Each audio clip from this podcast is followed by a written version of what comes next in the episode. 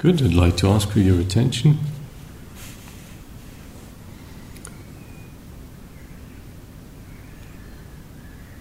Beginnings and foundations are crucial, so some of you have lots of experience, some of you have little experience, and some of you are new here. So let me start at the beginning. We are training a form of attention, and this attention is the raw material for something Buddhist psychology calls mindfulness. Mindfulness and attention are two different things. Mindfulness depends on attention, but attention alone is not yet mindfulness. However, any attempt to train the quality of mind that we look forward to have more available of we need to start with attention. So we need to learn how to direct attention. Okay.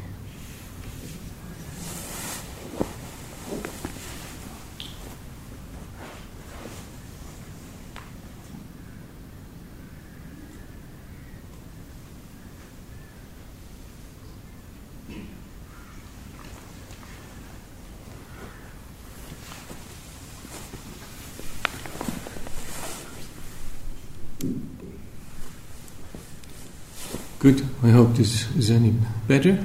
Yeah, I'm grateful for signs. We need to fine tune this, and sometimes I stand and sometimes I move this thing. I don't hear actually what it does.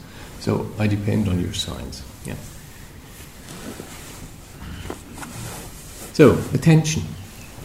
Attention is finite, yeah, like time. Thus, it is important that we make decisions. Uh, what gets this attention?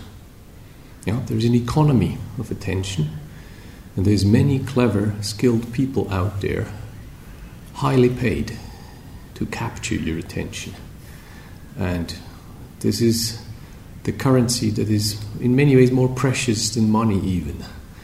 Yeah. So, as much attention as something or somebody can get that is a direct asset for this person or this product or this uh, event yeah? So there are things that try to capture our attention in our lives. The same happens in our own inner lives. There are bits of our experience, bits of our psychology that capture our attention. And it's necessary that we find out where our attention goes. Yeah? Before we can have greater say in where this attention goes, we need to find out where it already goes. We don't need to manufacture attention. Attention is already manufactured in your uh, experience, but it is probably preoccupied, or it needs to be more clear where it is most usefully invested. Yeah. So, meditation consists of two exercises. One exercise is to learn to identify areas of your experience that are good tools to steady your attention. Generally, this is not very difficult. It's parts of your body experience, it's parts of your breath. Um, mostly these two. So that's the declared exercise. We have a declared exercise which says you feel the breath and you stay with the change in sensations of the breath. So that's part of the exercise. The other part is that you, while trying to do this, you will meet considerable resistance of your mind to do this. You will meet considerable deviations from that declared exercise. And it's important that you don't use what you find out about where your attention already goes, that you don't use this against you. Yeah? So, in the spirit of last night, promises about not making statements about yourself, remember? In the spirit of that, I uh, would like to bring to your attention now that half of your exercise will be to find out where your attention habitually already goes. That is part of meditation. Yeah? It's not what stops you from meditating, it's part of meditating. Finding out what annoys you, what you like, what preoccupies you, what frightens you, what you fantasize about. Yeah? Obviously, these things are not helpful for, what, for, for the other part of our exercise, namely to steady continuity of our capacity to attend to something. Even though they're not directly useful for that part of our exercise, they're very useful for our self knowledge, finding about, finding out more about ourselves. Yeah? So don't disregard what appears to be obstacle don't disregard what appears to be that which is difficult to surmount. Don't disregard what makes you fail in actually staying with your breath or staying with your body sensation. Am I clear? It's important that there is that you value not the distraction, but that you that you value finding out what kind of distraction that gets you and what particular type of distraction your mind habitually favors. Only when you notice what you already do do you have a chance to find out how much happiness or how much misery you get out of this. Yeah? And unless you're clear that your habits are not useful habits in terms of happiness, freedom, and understanding, only then are you really inclined to let go of some of these habits. So don't try to boss yourself into samadhi or to browbeat yourself into mindfulness. Find out where it goes and steadily, carefully bring back your attention to the exercises I suggest. So, having said that, let me start at the back, at the base. Yeah? This is a blessing we owe to the Japanese tradition. Theoretically, this should contain kapok. It doesn't feel like it does, actually, but nevertheless, these things like to be pummeled. Yeah. So if you have one of these and you sit one of these, do pummel it. After you sit, pummel the thing. It should get a, a nice loft. Yeah. That's the idea of this. And then you're using these cushions. Mine is a bit smaller here and of a different brand. You're using this to basically not sit on top of, the idea is not to upholster your sitting experience, but the idea is to use it as a wedge. Yeah? So that it helps you sitting in a way that with minimal effort of your uh, back muscles, you can sit upright and you distribute your weight not just on your sacrum, but actually on parts of your leg. Yeah? Obviously, if you have more dexterity in your legs, particularly in your hips, then it will be more easy to flat to lay your legs flat on the mat and to give you some sort of, ideally, a triangular basis. So make sure you take enough of those cushions. You can you can uh, accumulate them.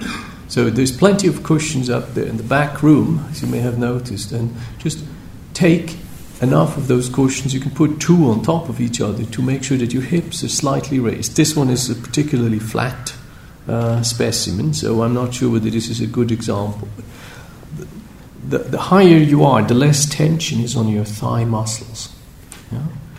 So if you want to wait till your thigh muscles gradually relax, which will happen over the years and decades, um, help yourself in the beginning with raising your pelvis with more cushions.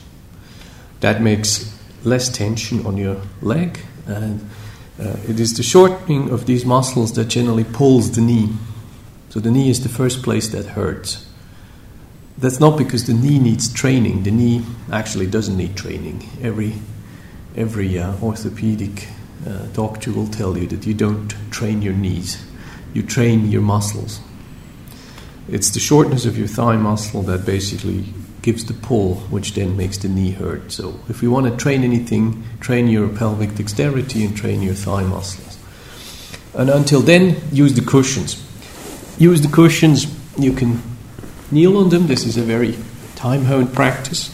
Very good because it saves the weight goes on your cushion rather than onto your joints. Yeah? It's also the only really symmetrical posture, to be honest. All the other postures are slightly asymmetrical and depend that you change your legs. So if you sit cross-legged or if you sit what uh, we call Burmese uh, posture this way, make sure you change your legs. One side will always be better than the other, but make sure you do the worst side. You practice the worst side as well. It's important because there's a slight imbalance even as you sit that way. And it's good that once every hour you change this imbalance into um, the imbalance on the other side. If you sit on a chair, make sure you have something underneath your feet. Make sure that you uh, sit upright, you don't slouch into the backrest. If you're using the backrest, you may need to prop up that backrest with a cushion. Um, if you sit underneath the window, make sure you're not in the draft. If you're on some other contraption, sitting benches, make sure that your ankles are fine. Uh, sometimes it helps if you kneel that you put something underneath your ankle here that releases the, the tension. Yeah? So if it's flat, there's a tension. If it's not flat, then it's easier on your thighs. And um, if you have parts of your leg falling asleep while you sit, the first thing is not to not to really be all too concerned about this. There is no no danger to your health. You can sit for hours with the leg falling asleep without uh, risking much more than getting up and not noticing and, and falling on your nose. That's about the worst that can happen. Uh, if you if your legs fall asleep, it's not the blood circulation that is cut off, as you may suspect. It is simply a pinched sciatica nerve, usually, because your sitting contraption is too hard, or your cushion is too hard, or you have a fold in your trousers. Yeah? So you do not actually have to think that you're risking your leg or so when it falls asleep. No? It is slightly uncomfortable, and it is definitely dangerous if you don't notice this when you get up and uh, don't have any sensation. But it is not actually very dangerous. I've been doing this for 30 some years and I've never had anybody with big difficulties about a leg falling asleep. So it's generally a psychological issue when you think this is stopping you from meditation. And physiologically, what it usually takes is a different cushion, a little more softness um, in, in, in your buttocks area, because that's where the sciatica nerve basically presses against the, uh, the iliac bone.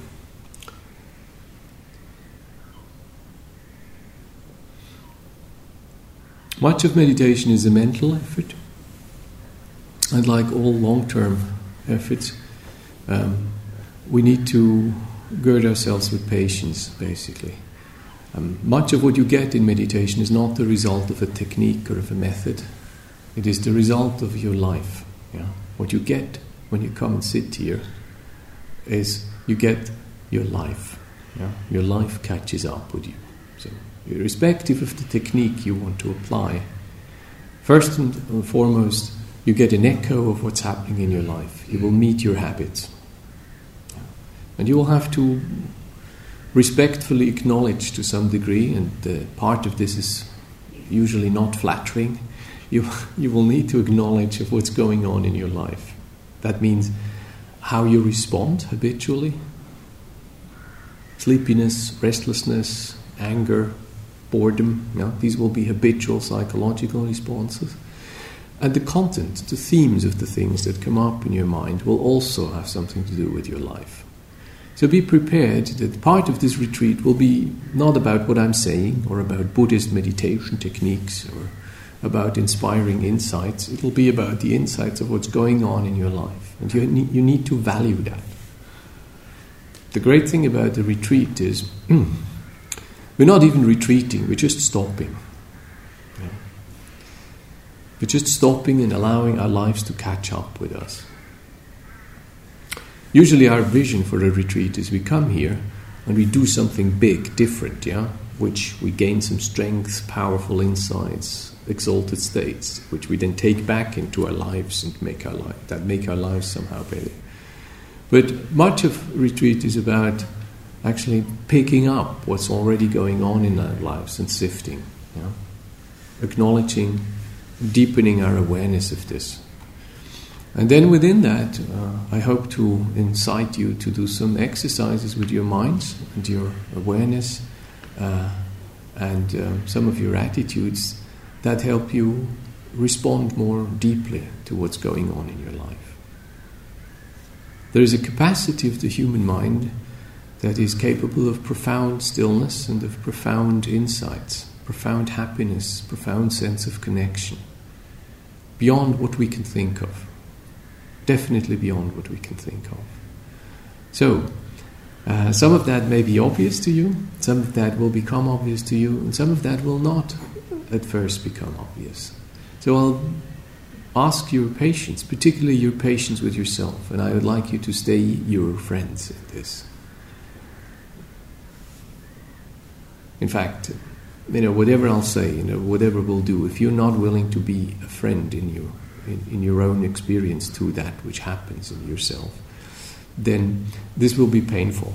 Yeah? If you're going to hate what you experience, if you're going to judge what you experience, if you're going to bitterly critical, acrimonious, resentful of what you experience, then you will make this uh, much more unhappy uh, an exercise than it can be. Yeah? So I'd like you to invite to, to invite yourself to be kind. Whatever happens, you're going to be friended. That doesn't mean you're consenting or you're agreeing with what's happening, but you are not going to be hostile towards yourself. Can we agree on this? Can I have another promise on this? Good. Okay. Um, all meditation traditions have understood that we uh, are embodied, and the body is a fantastic area of our uh, experience in which we have the, the, guarantee that our attention is anchored in the present tense. You know? So, all meditation traditions I'm familiar with suggest that we learn to steady and focalize our attention on experiences of the body.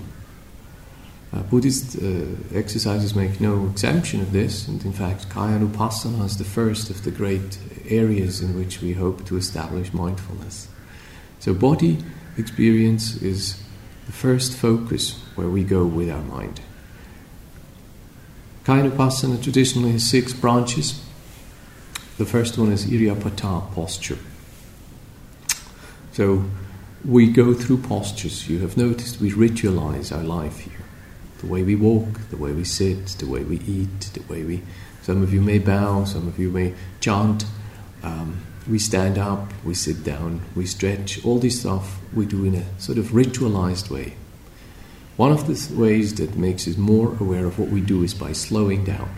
Simply by slowing down. Much of what escapes our attention escapes our attention because things are fast. The faster they go, the more we lose the detail of an experience. And conversely, also, the faster something goes, the more solid it appears. So, one of the great reasons why people are encouraged to slow down their experiences and attending to things in slow motion is because in the slow motion of our attention, we acknowledge transitoriness of experience much more. The faster something goes, the more solid it experiences. Many people, non meditating people, will probably identify their experience with their thinking just because they think fast. It looks like there is nothing else there but thinking. Yeah? If the frequency of your thought increases, they look more like a solid wall. If you see the thoughts individually arise and disappear, then you don't actually believe into the solidity of thinking. Your experience of body is a procession of individual sensations arising and ceasing. If you have meditative experience of that, you will know. You can feel right into your eardrum or into your cells. You will notice exquisite changes in throughout your body as it breathes, as it sits.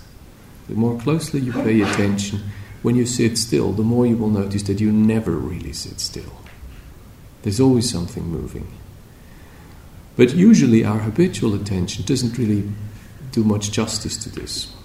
Our habitual attention just skims the surface and goes for a few cues. You know, knee, tension, breath. yeah, and then that's it. If we stay with the breath, we notice, ah, this begins Yeah, it increases, it intensifies, it climaxes, it goes slightly. Uh, it fades gradually. Yeah, it releases, it stops. After having tapered off, there's a pause and it begins anew. So we're trying to slow down and focus on posture, how the body feels when we sit down. I suggest you do that for a couple of minutes every time you sit down, every time you take up a posture, particularly when sitting. You spend a few moments just sampling what is actually that I can feel of this body right now. You check left side, right side. Where does the weight go? Is it warm? Is it relaxed? Is it tense? Where is it tense? Where is it relaxed? And then you settle on the breath. Yeah? So, the crucial thing with breath and with body is generally we do feel for a moment, and very shortly after we have a felt sensation and we have acknowledged that felt sensation, we conceive of that sensation. In other words, what was a warm, fuzzy feeling pulling into my knee becomes the word knee, and then I start to think of knee, and then I have an inner image of knee, and then my attention is no longer with the felt experience, but it is my concept of knee. And you will need to make a distinction between attending to an actual process of feeling and attending to the concept of a knee or of a warm feeling. Yeah? So you will, you will probably find out that the mind very quickly jumps from the immediate preverbal felt quality to a conceived, visualized, conceptual quality. That's not just bad. In our everyday life, that can help us quite a lot to, to save time. Unfortunately, it's very inaccurate and unfortunately, it doesn't help us to steady our attention truly on a process in a way that would lead to understanding that process more deeply. It's just a shortcut. Yeah? If you have a file or if you have a folder, you basically just skim the labels of the folders. Yeah? You never actually go into the file. That's that type of attention. Now we want to go into the file. So just skimming the labels of the folders doesn't do the job. Good. For this morning, I would like you to uh, spend a good moment of your time acknowledging body qualities. Body qualities we have not many names for. Be aware of that, that we, we can feel a lot more than we have names for when we sit here. Um, it's a very striking discrepancy between our capacity to feel qualities of body and to have names for. Bodies are capable of exquisite refinement in their perception, their exquisite fineness in their sensory awareness, exquisite refinement in the differing shades. And yet, our names for that are quite um, cursory. We say warm, we say cold, we say relaxation, we say tension. But there are exquisite textures of body uh, quality which will only start to become tangible if we are willing to be patient, if we're willing to go beneath the label of that quality, if we're willing to hover in a preverbal space. So I'd like you to inhabit your bodies. I'd like you to be feeling things that may be not dramatic. And fathom edges, fathom depth, feel connections. Bodies have dimensions. One dimension is the flat quality, yeah? It's the surface quality, it's extension, what Buddhist teaching calls the earth element. Resistance and extension. So this body makes contact with the earth, it makes contact with its clothes, it makes contact with the cushion, it makes contact with itself. That's the sort of surface quality of body. That's generally the one we feel most easy. Yeah? Neurologically, we have uh, nerve cells that work with physical pressure that get triggered when there's physical contact. But there's another layer of body experience which doesn't have to do with skin. We can feel the body inside, differing degrees of density, differing degrees of texture, differing degrees of tension. We can actually feel the body within without touching it, so to say. Then this body has orientation. As a sitter, you have an orientation, it has a midline. This midline um, says something about how you're oriented right from being a cluster of cells you know, shortly after conception. You know, this midline starts to appear and to organize you. Out of this midline grows a spine at some point. We're in folded space. Out of that enfolded space grows a heart. So, so if we sit here, embodied and as postures, we, we can tune into that midline. We can organize ourselves as we sit around this midline because our bodies are organized around the midline. Just to feel, you know, there's a midline going somewhere from your forehead to your nose to your chin to your sternum to your navel to your pubic bone. You know, just to feel that. And then these bodies take space. I'm speaking of felt qualities. We can feel how much space our body inhabits. Know, this body takes a vo- has a volume. We're not just touch, or we're not just tension. We're actually holding space. This body is enfolded space.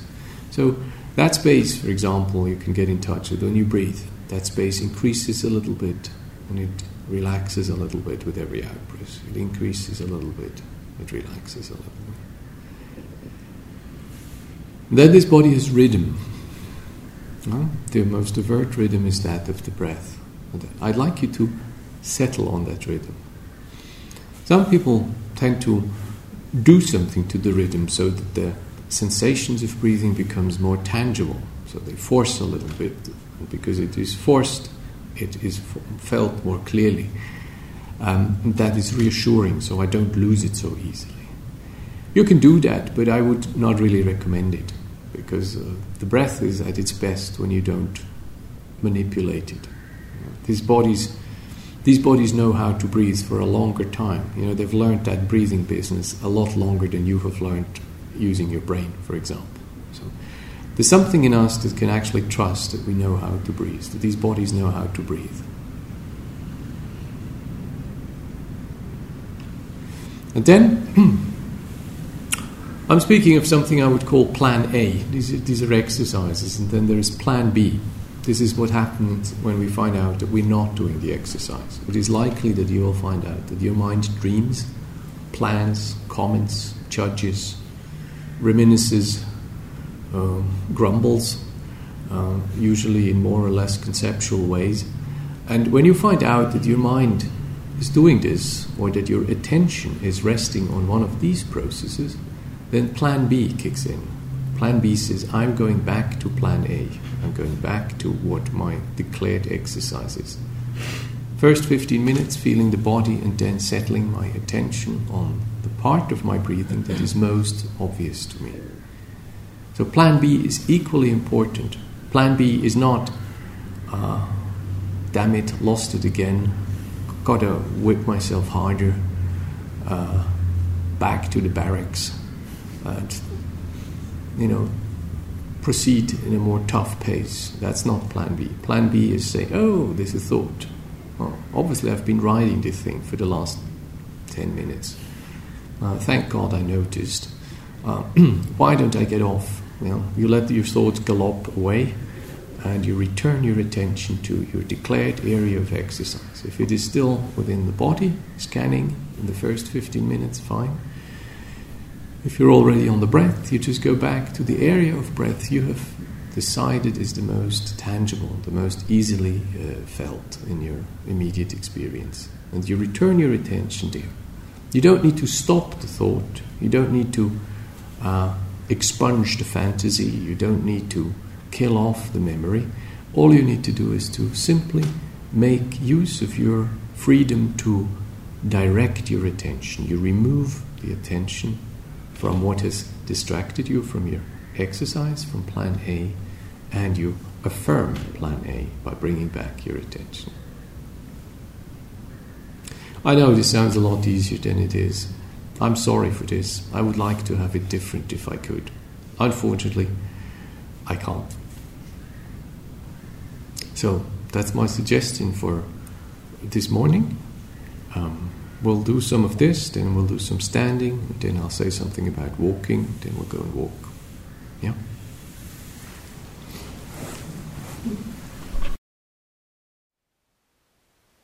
Thank you for listening. To learn how you can support the teachers and Dharma Seed, please visit dharmaseed.org slash donate.